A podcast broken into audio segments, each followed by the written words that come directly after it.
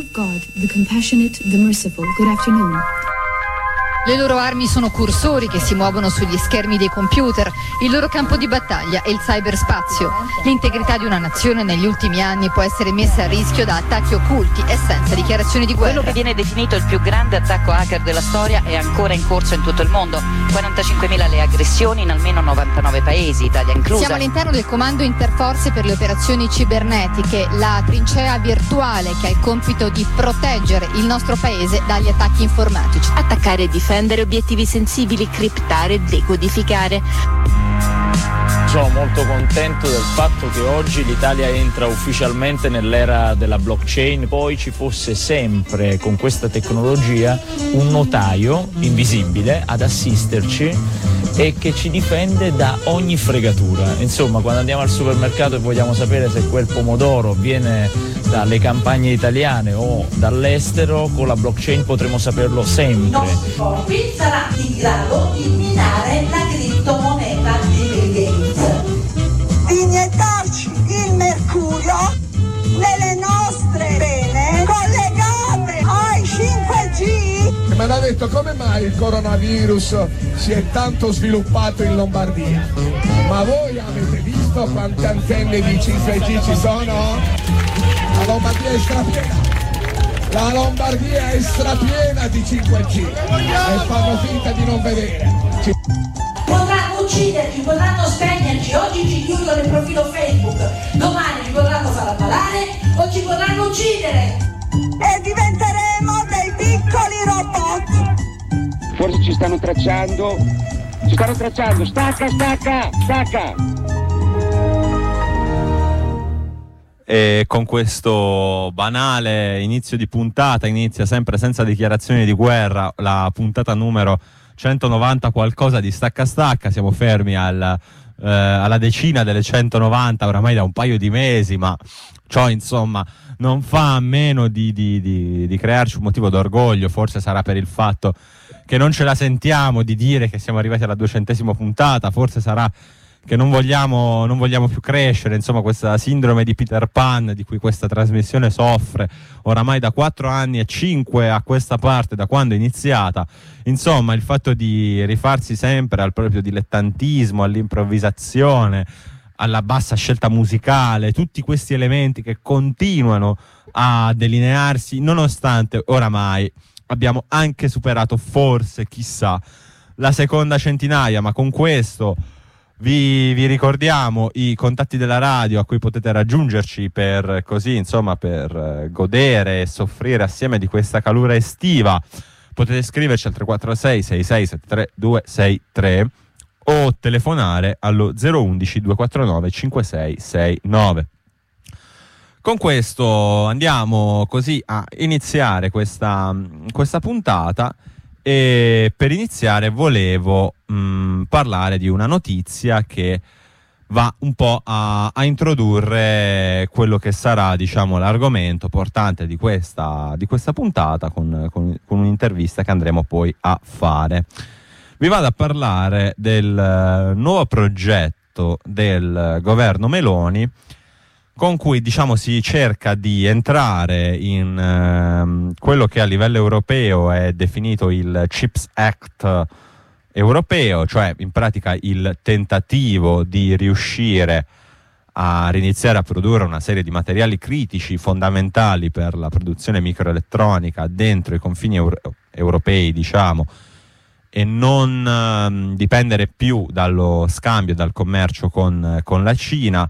Questo è dovuto sia in generale al trend di deglobalizzazione che si sta iniziando a osservare da un paio di anni con l'inizio delle guerre commerciali fra Cina e Stati Uniti, sia è dovuto anche alla recente notizia che la Cina ha limitato le esportazioni di materiali terre rare come il germanio, il gallio, verso gli Stati Uniti in risposta al CHIPS Act e in risposta in generale anche alla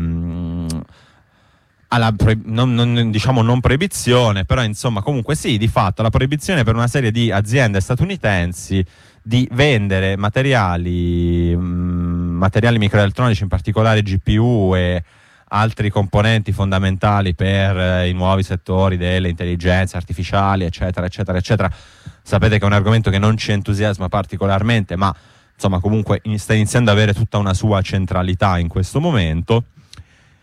E visto che insomma comunque la risposta a queste limitazioni nel commercio non è più unilaterale, quindi non è più da Stati Uniti a paesi semicolonizzati, ma anche la Cina sta cercando insomma di rispondere in questo senso, le grandi economie industrializzate dell'Occidente stanno iniziando a pensare a come sostanzialmente reimportare dentro i propri confini la produzione di questi materiali. Ora, c'è da dire che in generale, oltre all'estrazione poi dei materiali in sé, questo processo comunque è una chimera a modo suo, perché comunque ha una filiera che è particolarmente complessa, come insomma avremmo ripetuto immagino alla nausea il fatto che chip di una certa dimensione che arrivino a una determinata miniaturizzazione dei transistor nell'ordine dei nanometri vengono prodotti da una sola azienda, che scrivete al 346 66 73 263 se vi ricordate qual è. Se vi ricordate qual è, sappiate che ci sarà il nostro socio di trasmissione Tale Legion, che se non è ancora in vacanza alla Piola, che si terrà domani qui in via Cecchi 21/A, vi offrirà uno spritz. Questo, vi ripeto, è un contest che attiviamo per questa puntata. Non c'è limite, ve lo dico già, non c'è limite al numero di premi che si possono vincere e al numero di alcolici che il nostro socio vi offrirà.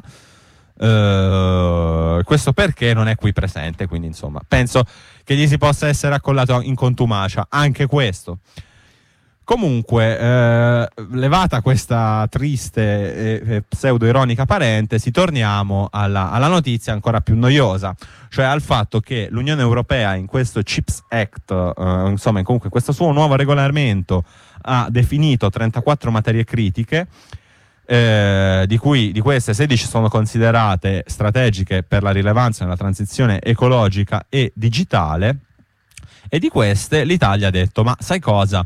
Noi effettivamente avevamo delle miniere in cui tiravamo fuori questi elementi come appunto cobalto, nickel o anche elementi tradizionali come l'oro e il rame, che comunque insomma come immaginerete per la produzione elettronica sono comunque fondamentali, ecco. Però sempre a detta del ministro Urso, ministro lo vado a recuperare perché sinceramente non mi ricordo manco di cosa fosse ministro, ma no, niente, il Sole 24 Ore non mi vuole dare questo piccolo indizio, quindi anche qui scrivete al 346 66 73 263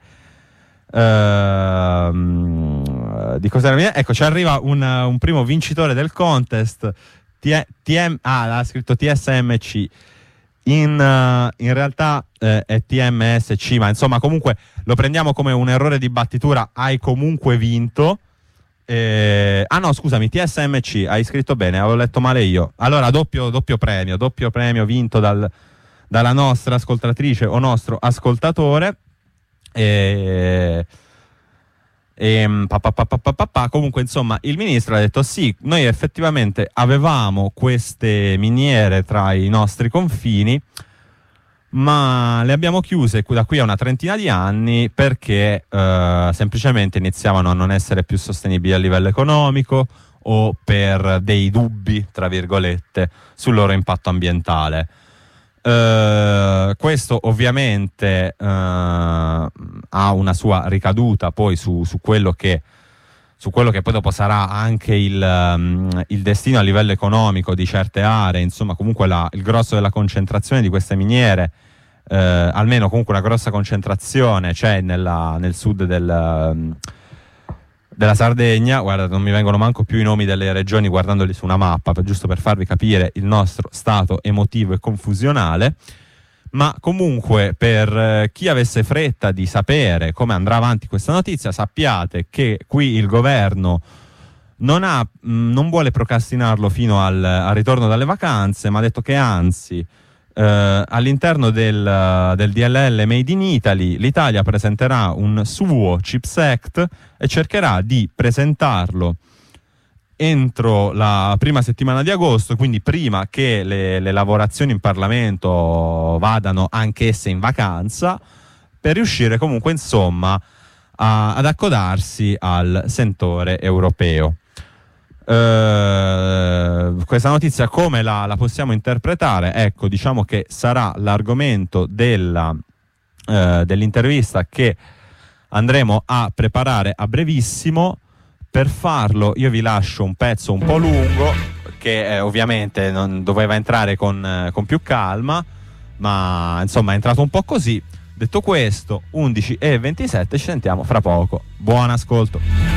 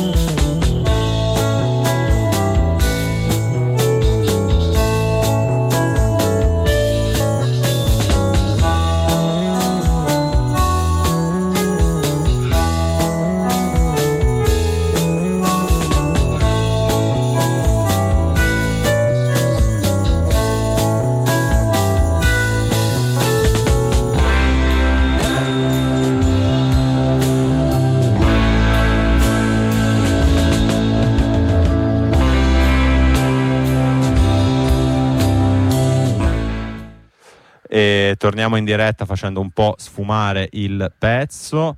Dovremmo avere dall'altro lato Alberto, ci senti?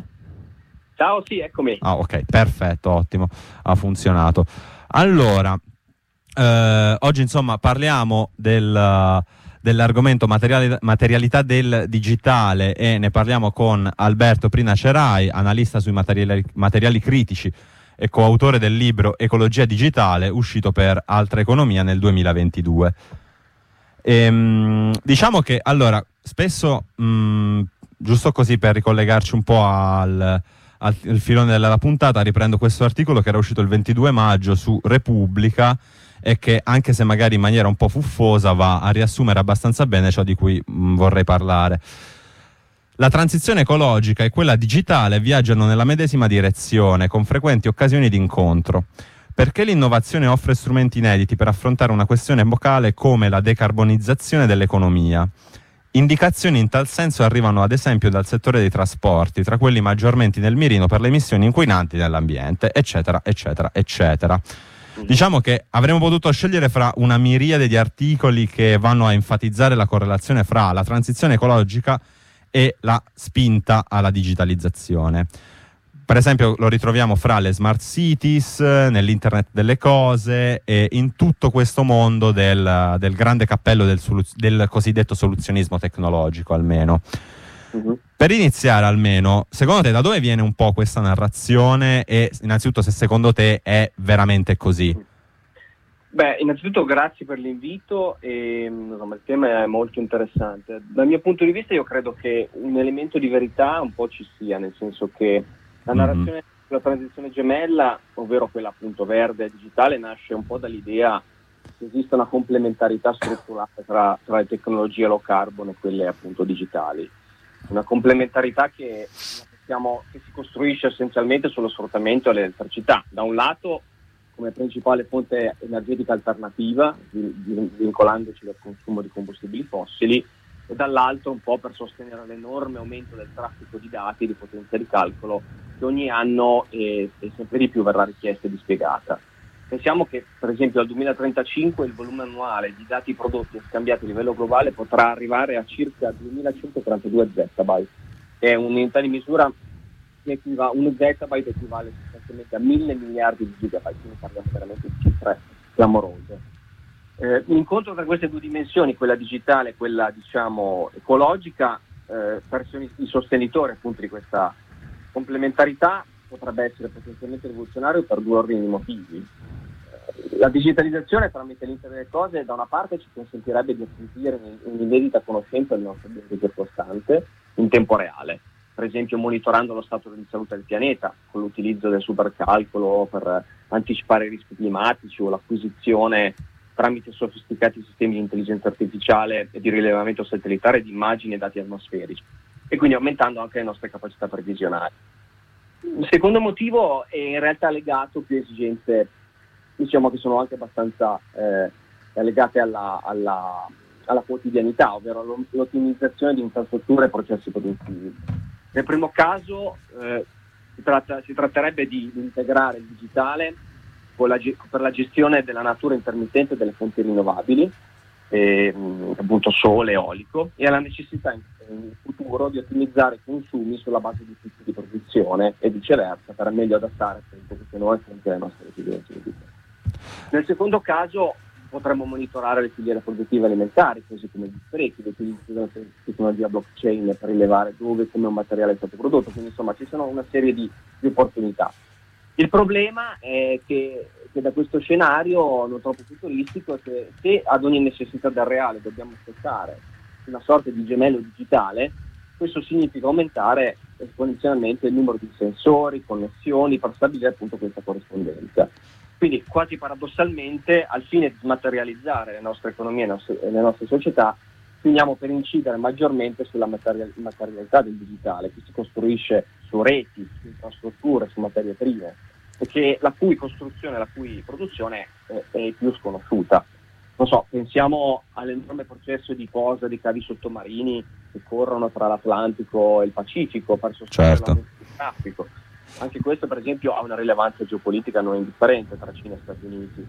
O più di recente la guerra invisibile sui semiconduttori. Abbiamo visto durante il periodo pandemico l'assenza di questi input e di questi prodotti ci ha ricordato quanto la nostra vita smart e digitale sia in realtà alla mercé di pochissimi produttori a livello mondiale, senza contare che i più grandi data center e server del pianeta, che gestiscono appunto il traffico di dati, sono alimentati ancora principalmente da fonti fossili, e il rischio che ci siano blackout o comunque carenze di elettricità per alimentare questi sistemi è ovviamente uno dei grossi problemi per quanto riguarda la gestione di queste infrastrutture. Certo, diciamo che sicuramente se questa visione tra virgolette di orchestrazione fra la capacità produttiva di analisi e di misurazione real time di processi ha comunque insomma dei grandi accoliti nell'economia tradizionale sia nella nuova economia digitale, anche perché comunque riesce diciamo a far trovare un utilizzo per una serie di tecnologie che altrimenti sarebbero molto difficili da incastrare in un qualsiasi discorso sensato. Penso per esempio comunque appunto te per esempio hai citato le blockchain, che per carità sono anni che si cercano di riuscire a ficcare in un contesto di applicazione che abbia un senso. Diciamo che il meglio che siamo riusciti a vedere, se non sbaglio, erano i polli del Carrefour messi su Ethereum per dimostrare che venivano dalla filiera italiana, quindi esatto. Cioè comunque c'è anche questa c'è anche poi dall'altro lato questa necessità, e come dicevi giustamente te c'è anche il rischio della costante proliferazione di nuovi dispositivi tecnologici, e quindi se da un lato la promessa è di smaterializzare l'economia, poi a furia di inserire un sensore, un computer, un microprocessore in ogni elemento, ci si può ritrovare anzi magari con dei dispositivi molto più pesanti, di cui insomma oltre la complessità, la difficoltà di funzionamento, c'è anche magari poi la questione appunto dell'approvvigionamento di materie. Infatti ecco l'altra domanda a cui poi dopo volevo andare, anche per ricollegarmi poi al discorso generale della puntata, è anche diciamo uno, che genere di materiali servono per produrre questi chip, questi transistor sempre più miniaturizzati, sempre più piccoli, eccetera eccetera eccetera, e dall'altro se da un punto di vista ecologico ma anche economico ha senso per esempio, non so, produrre nuovi sensori di temperatura per far sì, cioè sostituire tutti i sensori di temperatura per far sì che ci siano sensori collegati a internet, per far sì che ci siano sensori intelligenti, eccetera, eccetera, eccetera?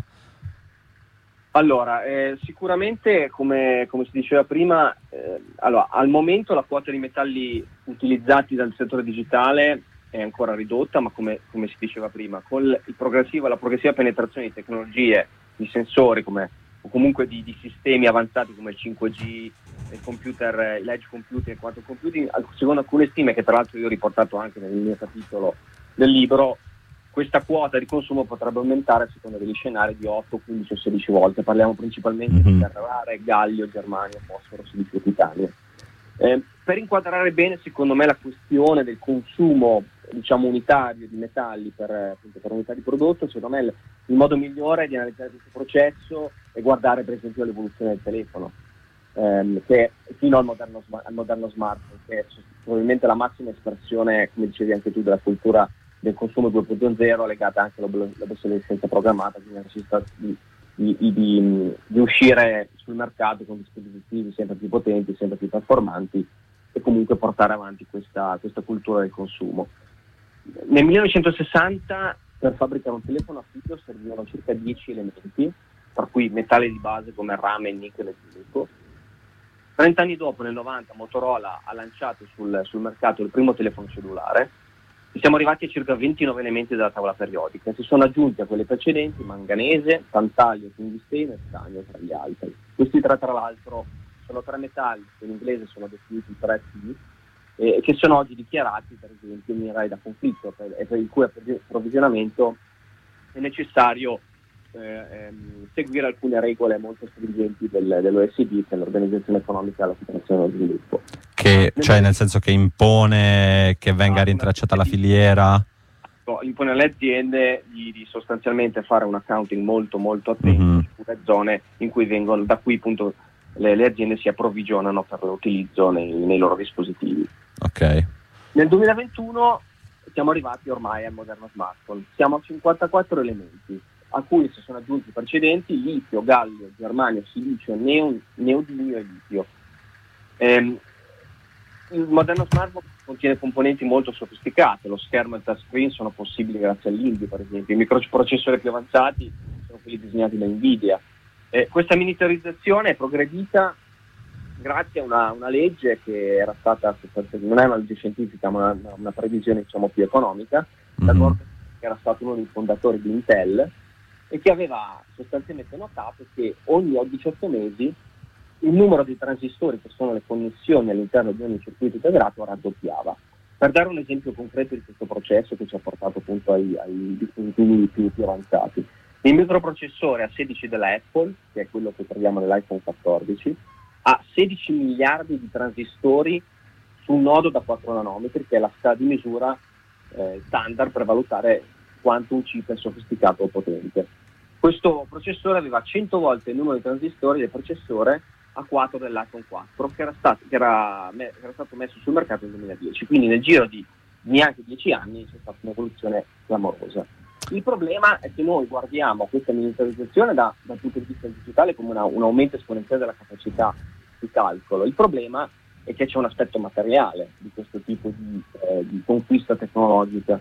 I chip vengono incisi, per esempio, sui wafer di silicio nelle fonderie a Taiwan. Già il nome fonderia ricorda insomma un processo non proprio, un po' legato anche a un mondo materiale, molto legato, quasi ottocentesco, e questa attività avviene con grandissimi consumi di energia e di acqua. Dopo 500 passaggi nella catena di produzione dei chip, che è la più complessa e globalizzata che è stata mai concepita. Giusto partendo dalla materia prima, che è il silicio, pensate che per trasformare il quarzo, che è il minerale estratto che contiene probabilmente la forma di silicio più adatta a questo tipo di utilizzo, appunto per trasformare il quarzo in silicio metallico serve fonderlo in fornaci a 1800 gradi, che ognuna delle quali consuma circa 45 megawatt di elettricità, una quantità di energia che sarebbe sufficiente a dare elettricità a una singola cittadina, e questo ha ovviamente le importanti emissioni di CO2. Per ricollegarci anche all'aspetto diciamo, ambientale ed ecologico, il silicio monocristallino è anche usato per la produzione del polisilicio, che viene impiegato per produrre i pannelli fotovoltaici. Quindi, per produrre questi materiali serve raggiungere un grado di purezza talmente elevato che i processi produttivi sono sempre più energivori. Quindi si tratta di processi che costruiscono da una parte le fondamenta del mondo digitale con l'aumento della capacità computazionale, ma anche di quello della transizione diciamo alle rinnovabili, ma che sono processi sconosciuti, che appunto come dicevo prima un po' ci ricordano gli alti forni e le acciaierie del 1800 per il tipo di attività che vengono impiegate. Chiaramente tutto questo non avviene alla luce del sole, noi ce ne rendiamo conto, noi abbiamo in mano il nostro cellulare, lo cambiamo dopo 5 mesi, ma non ci rendiamo conto che questo tipo di pratica poi alla fine, all'inizio della filiera, con impatto molto importante. Chiaramente si tratta di scale che sono difficili da paragonare. Pensiamo per esempio che per produrre il gallio, che è un altro elemento alla base dei microcontrollori e dei microprocessori, praticamente se ne producono a livello mondiale circa 800 tonnellate. Come metodo di paragone l'acciaio, siamo sui 2 miliardi di tonnellate nel 2021. Cioè, secondo me il punto in questa discussione in generale è capire che la tecnologia non è che ci permette di svincolarci dalla materia, ma non sostituisce la materia ma la complementa. Sempre rimanendo sullo smartphone e la sua potenza di calcolo, grazie allo smartphone tra virgolette abbiamo incorporato una serie di oggetti, no? Come la fotocamera e il computer, perché con lo smartphone facciamo foto, possiamo appunto usare il dispositivo a livello diciamo di calcolo in generale. Pensiamo che il processore di un iPhone 14 per esempio è 100 volte più performante di un computer che è stato portato sul mercato 30 anni fa. Oppure azioni quotidiane come andare alle poste, in banca per esempio. Sì, c'è tutto quell'aspetto della digitalizzazione, sì certo. Diciamo di convergenza di alcune attività dentro un dispositivo. Ma questi processi di innovazione ovviamente non avvengono isolati. Per esempio, l'innovazione digitale rende di per sé dei servizi o dei beni più economici, ne consumiamo di più, ma così facendo c'è bisogno di altri beni complementari. Sempre rimanendo sul telefono cellulare, che secondo me è molto esemplificativo di questo processo. Man mano che è crollato il costo delle chiamate e delle connessioni internet sugli smartphone, noi abbiamo consumato sempre di più servizi, abbiamo chiamato sempre di più, abbiamo navigato su internet sempre di più, e questo processo al contempo ha dovuto richiedere un'espansione dell'infrastruttura, la rete telefonica, la connessione digitale, per reggere appunto questa massificazione. Oggi per esempio questo è trainato dal dispiegamento del 5G. Mm-hmm. Quindi, è un altro aspetto. Cosa ci ha permesso l'utilizzo dello smartphone? La portabilità, ovvero noi siamo stati in grado di utilizzare lo smartphone al di fuori per esempio della nostra abitazione, perché c'è stata una grande innovazione nell'utilizzo delle batterie, perché l'utilizzo e la costruzione di batterie sempre più piccole, compatte, con una densità energetica maggiore, ovvero la quantità di energia che la batteria riesce a immagazzinare a parità di peso, ci ha concesso appunto di portare questi dispositivi, che siano smartphone, il laptop piuttosto che l'iPad, ovunque. Quindi la portabilità è stata resa possibile dalle proprietà del litio, che è il miglior elemento al momento per le sue proprietà elettrochimiche. Questo cosa ci fa dire? La tecnologia non ci svincola dalla materia o dalle risorse, e questo vale in generale, ma ci porta a creare dei compromessi che noi dobbiamo trovare a livello tecnico, a livello ambientale, sociale e oggi lo vediamo sempre di più anche a livello geopolitico nella competizione per queste risorse. Certo, infatti per esempio mi allaccio un attimo al discorso del litio, ma lo potremmo anche fare anche più o meno per ogni materiale che hai citato finora, dal gallio al neodimio eccetera eccetera.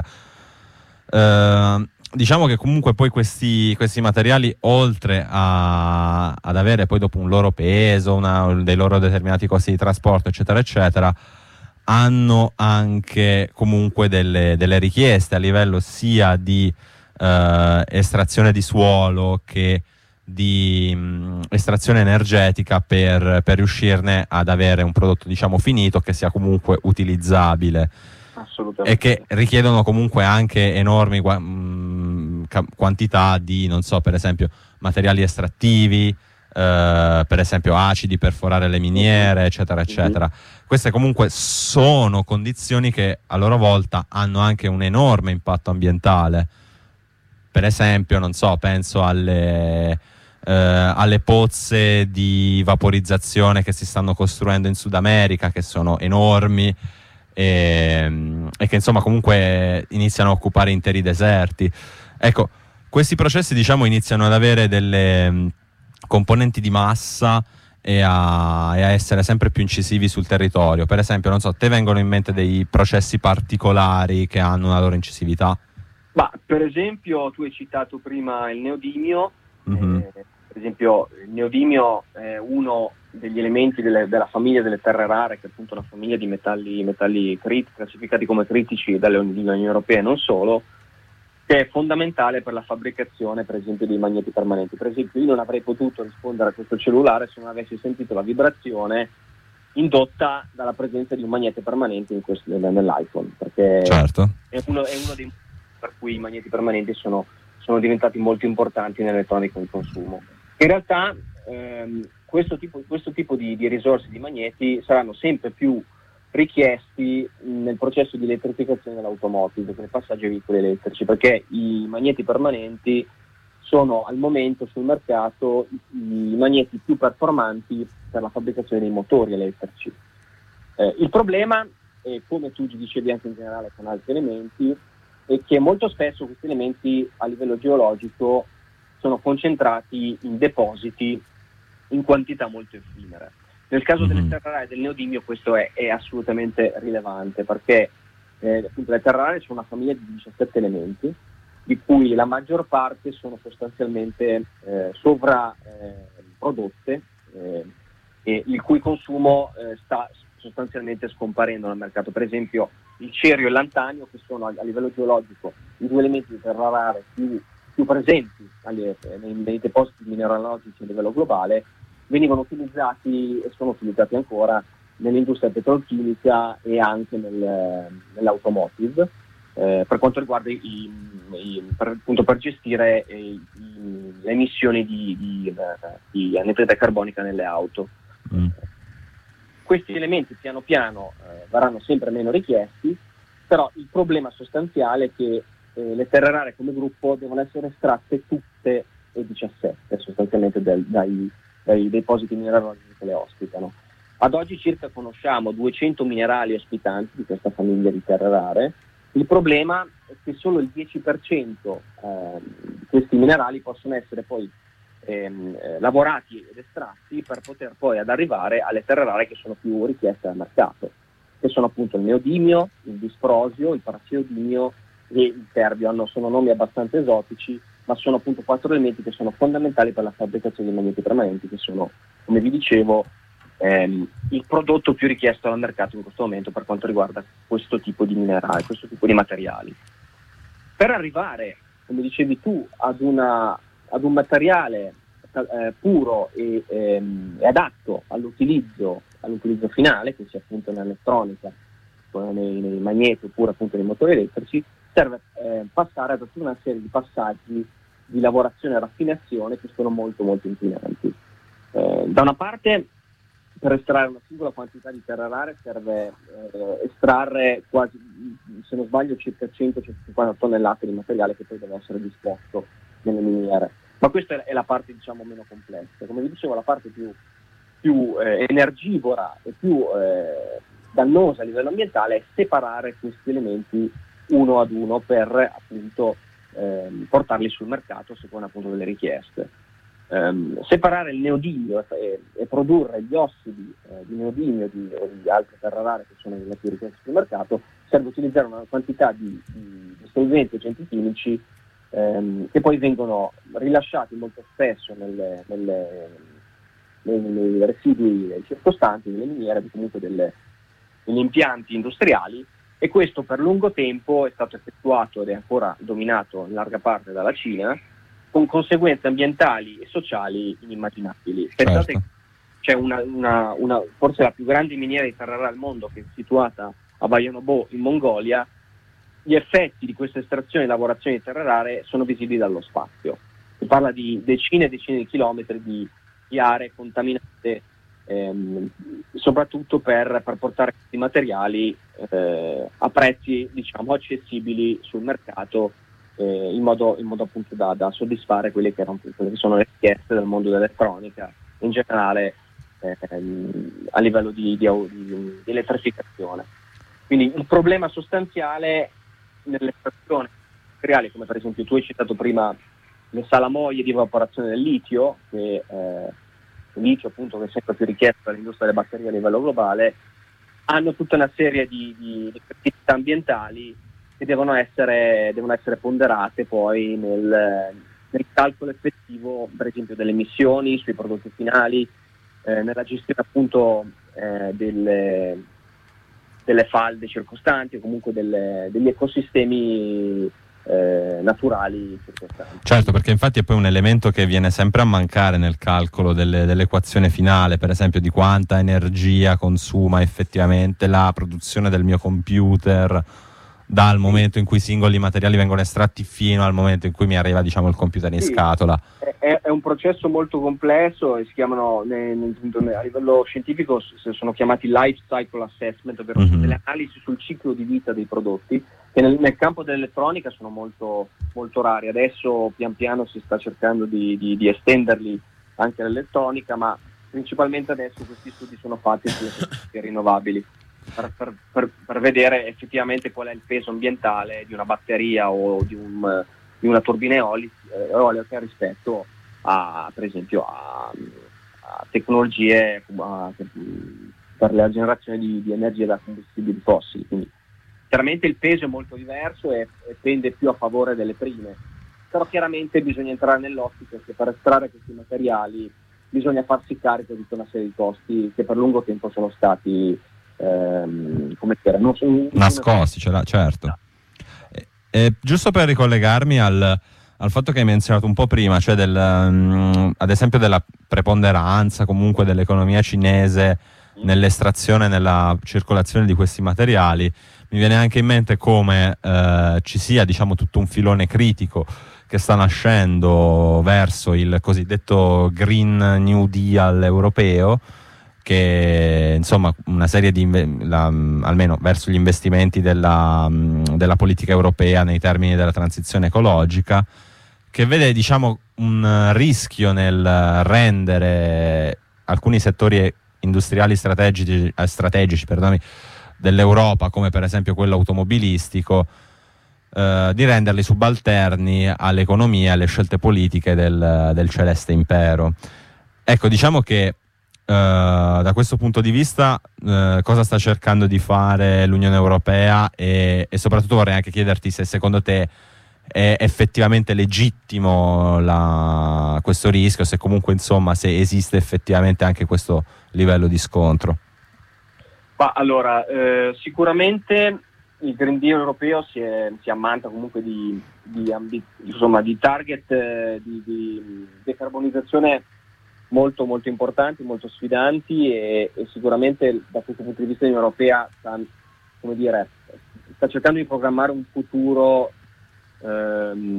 giusto da questo punto di vista, nel transitare appunto verso un'economia decarbonizzata. Il problema, quando è stato fatto questo, quando è stato proposto questo piano di decarbonizzazione sia del settore energetico che dell'automotive, e che non è stato affiancato da un robusto piano di politica industriale per supportare da una parte la transizione di quei settori, come dicevi tu, come l'automotive, verso l'elettrificazione massiccia, e dall'altro nell'affrontare quelle che sono invece le attuali dipendenze che si sono costruite in decenni e decenni di delocalizzazioni, o quantomeno di, come si diceva prima, anche di scaricare il costo ambientale dell'estrazione su aree sottosviluppato, quantomeno in rapida ascesa industriale, come appunto la Cina. Se io vedo dei rischi, i rischi sicuramente sono stati individuati, nel senso che per esempio questo marzo l'Unione Europea ha pubblicato l'European Critical Raw Materials Act, che si pone alcuni importanti target e obiettivi di produzione, riciclo e raffinazione di questi materiali in Europa, per cercare in qualche modo di diminuire il rischio di dipendenza dalla Cina, che in realtà, se andiamo poi a vedere i numeri, su alcune materie prime il tasso di dipendenza dalla Cina è comunque elevato a livello percentuale, ma a livello di volumi sostanzialmente la maggior parte dei processi a maggior valore aggiunto di trasformazione e raffinazione di questi materiali avviene in Cina, quindi noi la nostra dipendenza in realtà ce l'abbiamo molto più a valle nella filiera, cioè importiamo già molte più batterie, molti più pannelli fotovoltaici, molte più turbine, quindi è una dipendenza che in realtà si è già trasferita negli stadi più a valore aggiunto della catena. La dipendenza delle materie prime potrebbe aumentare se auspicabilmente l'Unione Europea cercasse di favorire la transizione industriale nei settori, diciamo appunto, nei settori industriali, perché chiaramente l'Unione Europea purtroppo non è dotata di una ricchezza geologica così elevata da poter sostenere quelli che potranno essere i consumi e la domanda effettiva da qui al 2050. Secondo le stime della Commissione Europea si potrebbe arrivare a circa un 10-15% dalle miniere locali. Tuttavia dovremmo comunque rimanere dipendenti da paesi terzi, per esempio appunto Sud America, l'Africa, la stessa Australia, quindi sicuramente da questo punto di vista la competizione sulle risorse potrebbe aumentare significativamente qualora l'Unione Europea riuscisse ad adottare una politica industriale per riportare la produzione di batterie e veicoli elettrici e altre tecnologie rinnovabili sul suolo europeo. La competizione con la Cina è sicuramente una competizione che ad oggi è un po' asimmetrica, perché la Cina domina diciamo gli step, i passaggi più cruciali in queste filiere, raffina più dell'80% delle terre rare, più del 90%, scusa, il 60% del litio, del cobalto nel litio, che sono altri elementi fondamentali per le batterie. Quindi da questo punto di vista l'Unione Europea, se vuole da una parte ridurre la dipendenza, deve assumersi i rischi e i costi di questi processi industriali, soprattutto la parte di raffinazione, perché è lì dove attualmente risiede la dipendenza più accentuata con la Cina in questo momento. Certo, giusto per chiudere, visto che comunque forse abbiamo già sforato, non so se ti rimane ancora tempo per un'ultima domanda. Sì, assolutamente. Ok, no, allora mi ero segnato così, giusto proprio per stare in argomento su questa intervista, un discorso che aveva fatto il generale Laura Richardson, capo del Southern Command statunitense. Boh, almeno è la prima volta che lo sento, ma comunque ha comunque insomma una sua importanza, visto che comunque il comando dell'esercito americano nei paesi del Sud America, che ha dichiarato come, virgolette, i nostri paesi del Sud America siano ricchi di terre rare e che nel cosiddetto triangolo del litio Argentina, Bolivia, Cile è presente il 60% delle riserve globali di litio. Giusto per fare un po' di parallelismi, il presidente boliviano Evo Morales aveva dichiarato più volte le proprie intenzioni di nazionalizzare l'industria estrattiva del litio, prima e anche dopo il colpo di Stato in Bolivia, e simili proposte erano arrivate sia da López Obrador in Messico che in Perù da Castillo. Castillo anche a sua volta è stato poi deposto con un impeachment dal suo governo, a cui poi sono seguite sono poi esplose le proteste nel paese, che insomma che vanno avanti tuttora. Secondo te è possibile dire che dietro l'industria estrattiva che sta trainando questa cosiddetta transizione ecologica ci siano già dietro dei nuovi conflitti che si stanno iniziando a accendere per il mondo? Ma allora, se intendiamo conflitti... Sì, conflitti o comunque insomma anche tensioni sociali, nuove... sì. Sì, non per forza conflitti fra stati e eserciti regolari, certo. No, perché il discorso che hai citato di Laura Richardson, appunto il genere che è capo del Southern Command, io penso sia molto importante per capire quanto gli Stati Uniti siano, tra virgolette, preoccupati della penetrazione della Cina in questi paesi, soprattutto nel Sud America, perché a livello storico e insomma geopolitico il Sud America è sempre stato concepito come una sorta di giardinetto di casa negli Stati Uniti, nella loro politica estera, quindi la politica del giardino, sì. Esattamente, esattamente. E questa penetrazione del loro rivale sistemico in questi paesi, soprattutto per accaparrarsi risorse così fondamentali per la transizione energetica, che poi è appunto una transizione industriale che mette a rischio, appunto come dicevamo prima anche nel caso europeo, interi settori industriali, in principale quello automotive. È chiaro che ci sarà sempre di più una competizione per accedere a queste risorse, ma io da quello che vedo tendenzialmente l'accesso a questi depositi e a queste risorse è tendenzialmente trainato dal settore privato, anche nel caso cinese. È chiaro che sono un sacco di aziende cinesi che hanno stretto accordi commerciali, hanno investito direttamente questi depositi nei paesi che hai citato, in particolare in Cina e Argentina. Recentemente CATL, che è il principale produttore cinese e anche a livello mondiale di batterie elettriche, ha concluso un accordo con il governo boliviano per sostenere l'industria estrattiva del litio in Bolivia, che nonostante abbia appunto il 60%, no scusami, il numero di riserve di litio più importanti a livello globale, produce meno dell'1%, perché il paese è sempre stato caratterizzato, come dicevi tu, da insicurezze, da instabilità politica e di governance, quindi questo ha spinto indietro le aziende private negli ultimi decenni, cosa che invece Cile e Argentina invece stanno facendo, hanno fatto in questi anni molto più con grande lungimiranza, perché il punto vero è capire che equilibrio si potrà innescare da un lato tra l'esigenza della transizione, quindi dalla necessità che questi materiali vengano effettivamente estratti e raffinati per sostenere la penetrazione delle energie rinnovabili, e dall'altra quanto invece i paesi ricchi di risorse vorranno invece appropriarsi, tra virgolette, o comunque costruire su queste risorse uno sviluppo economico industriale più sostenuto. E le notizie che vanno in questa direzione di nazionalizzazione dell'industria sono alcuni segnali che si potrebbero creare, come dire, dei blocchi contrapposti. Non è detto che questo possa avvenire, perché appunto questi questi mercati sono veramente complessi, non stiamo parlando di gas e petrolio, ma sono mercati molto eterogenei, perché il litio viene per esempio raffinato in varie modalità a seconda del deposito in cui viene estratto, quindi è molto difficile mettere insieme questi paesi da un punto di vista, diciamo, di cartella industriale, come hanno fatto l'Arabia Saudita e i paesi produttori di petrolio, per dire.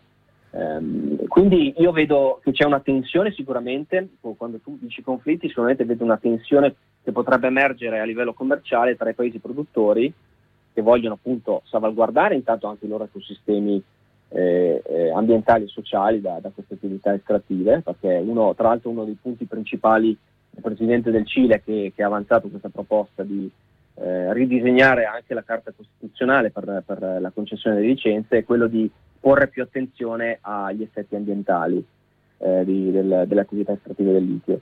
Quindi io vedo conflitti in questo senso tra paesi ricchi di risorse e paesi invece come la Cina, che hanno bisogno di queste risorse per alimentare le loro attività industriali. Quindi poi chiaramente, come l'abbiamo visto anche di recente, il rischio è che questi materiali possano finire nel bel mezzo di una competizione molto tecnologica, per esempio tra Cina e Stati Uniti, che stanno rivaleggiando sui semiconduttori, in seguito ad una serie di blocchi di esportazione di tecnologie cruciali da parte degli Stati Uniti. La Cina cosa ha fatto? Ha risposto, non ancora ufficialmente, con una possibile restrizione all'export di gallio e germanio, che sono altri due elementi fondamentali per la fabbricazione di microchip. Quindi io vedo conflitti in questo senso, conflitti molto, diciamo, da una parte invisibili e dall'altra, più sul piano commerciale delle restrizioni, e poi questo chiaramente non si può dire che possano poi diventare conflitti aperti, si spera di no ovviamente, però il problema sostanziale è che queste risorse, che sono fondamentali per la decarbonizzazione, vengono sempre più viste come risorse strategiche, quindi sono utilizzate per pretesti di sicurezza industriale e sono sempre più difficili da gestire come, diciamo, una sorta di bene collettivo a livello globale, per passare a veramente un'economia svincolata dai combustibili fossili. Quindi è un problema molto complesso quello dei materiali critici, che deve mettere insieme tanti interessi diversi, da quelli governativi a quelli privati. Certo, bene, dai, direi che con questa più o meno abbiamo raggiunto tutti gli argomenti che volevamo toccare. Non so se te hai altro da aggiungere o se ti vengono... No, direi che, anzi, ti ringrazio ancora per la chiacchierata, spero anch'io di aver, dato il mio contributo a rendere questo tema più, più vicino anche agli ascoltatori in generale, per sensibilizzare appunto l'opinione pubblica su questo tema, che è molto importante per il futuro. Va bene, ok, grazie mille, non so, magari ci risentiremo in futuro. Certamente, sono a disposizione, grazie a voi.